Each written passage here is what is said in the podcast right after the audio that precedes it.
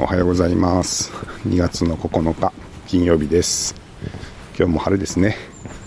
ちょっとひんやりしています。えー、実はですね明日から子供が高校入試始まると。明日が私立の試験で来週が公立の試験があるということで今日はちょっと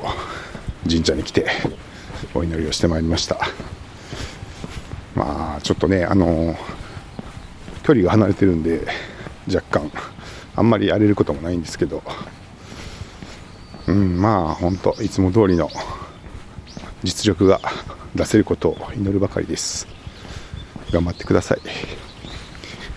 はいそしてポッドキャスト界隈の話ですけれどもまず河野さん河野夫妻がえー、この前安納に来てくれて晩ご飯一緒に食べたって言いましたけどその模様の音声が上がりましたね。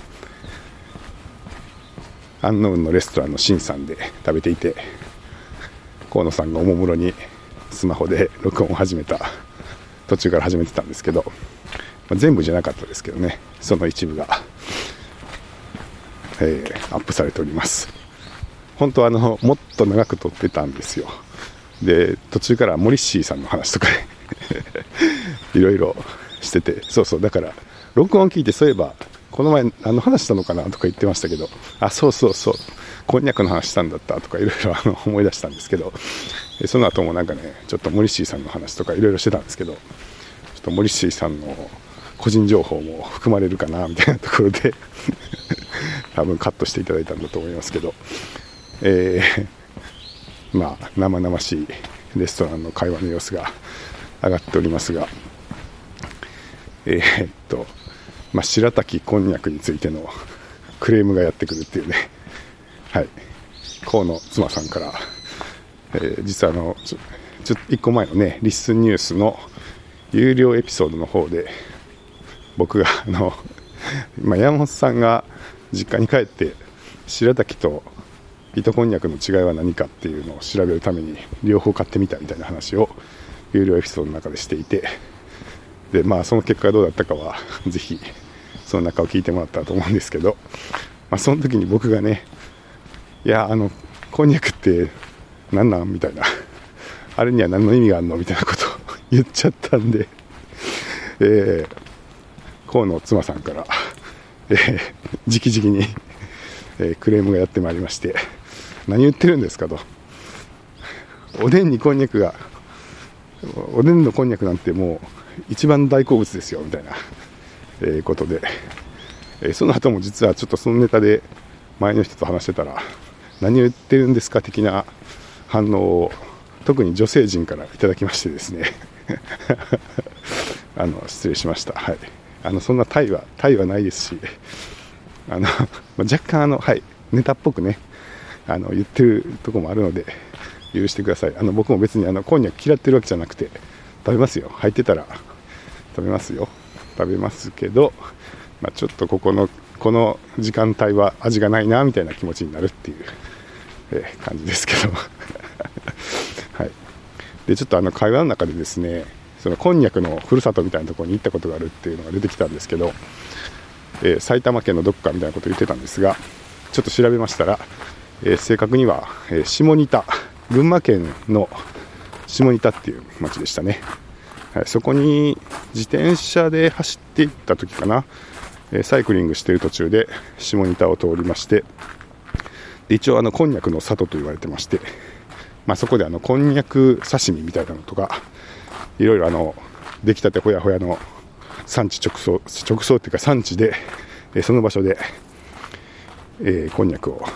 いただいたこともありますってことなんですけど、えっ、ー、とですね、調べたところによると、日本で栽培されるこんにゃく芋の95%は群馬県産らしいです。そして、その中の50%が下仁田町で集荷されているということで、えー、そのこんにゃくの製粉加工は下仁田が日本一だということですね。だからやっぱり、まあ、こんにゃくの里であることは間違いがなさそうで、えー、そこに一回行ってねあのこんにゃく食べるみたいなことも、えー、やったことありますしはい。こんにゃくの推し活もやっておりますっていう ことで許してください。こんにゃく好きの皆さん。あのそんなに悪く言うつもりはなかったんですけどはい。っていう気持ちであのちょっとあのあんまりこれ以上、えー、こんにゃく好きの方を敵に回すとよろしくないなと思いましてちょっと弁解を させていただきました。は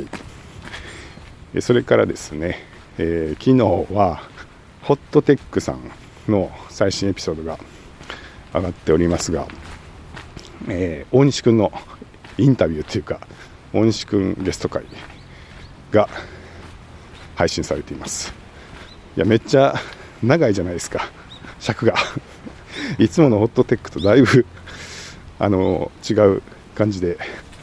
えー、たっぷり大西君が話すっていう、えー、あまあ、まずあの大西君が誰かという説明をしますと、えー、僕の高校の同級生でハテナという会社を立ち上げるときに一緒にやった仲間で今もハテナのね仕事をしているってことでだからもう何年の付き合いだ高校1年からなんで16歳からだと、えー、30 32年前か。すごいな、まあ、30年来の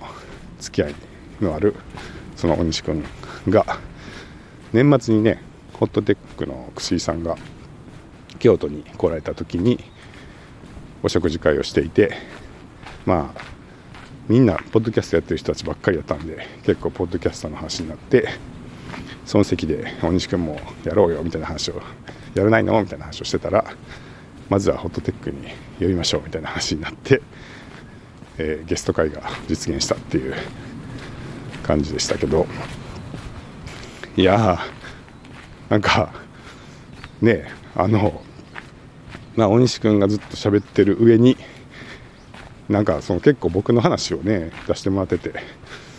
そんなあのあのホットテックですよねみたいな。はい。あのいつもよりもだいぶ長くて。まあ尺が長い上に結局後編もあるということで、えー、前編だけでも結構長いのにさらに続くらしいですけど、まあ、その前編は結構ねハテナの創業の頃の話とか、まあ、それより前の話とかで僕の話もたくさん出してもらって。うん、なんかこんなんでいいんですか？っていうね。や大西君の話は面白いんですけどそんなそこに大西君がいるのに、えー、僕の昔の話とかまでしてもらって まあ嬉しかったですけどありがとうございました。はい。あのー、うんそうですね。何やろ。ちょっとはい。恥ずかしい感じですけど懐かしい話もありましたね。なんか高校時代の話で何そのワンゲル部で山を歩きながらベーシックのベーシックの講習っていうか大西君と口頭で山歩きをしながら、えベーシックについてなんかプログラミングについて教えてもらうっていうねそういえばやってたなと思ってすごい懐かしい話が あの出てきてそうそう僕にプログラムを教えてくれたのが大西君ですっていう話をねあの大西君なんですけど、えー、そんな話も出てきてなんか変ですよねよく考えたらね。山歩きながらプログラミングの勉強をするっていうね口頭でっていうようなエピソードが出てきて懐かしかったな。いや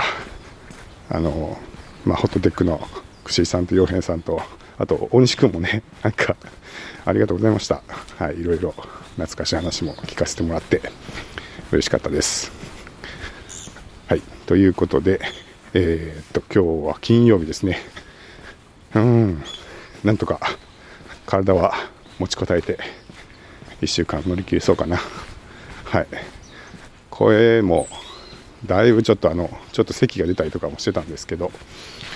まあ、若干終わりかけなのかなっていう感じで、はい。まあ、そんなに熱とかも上がらずに、今週乗り切れるかなって感じになってきました。はい。今日も一日頑張っていければと思います。それでは。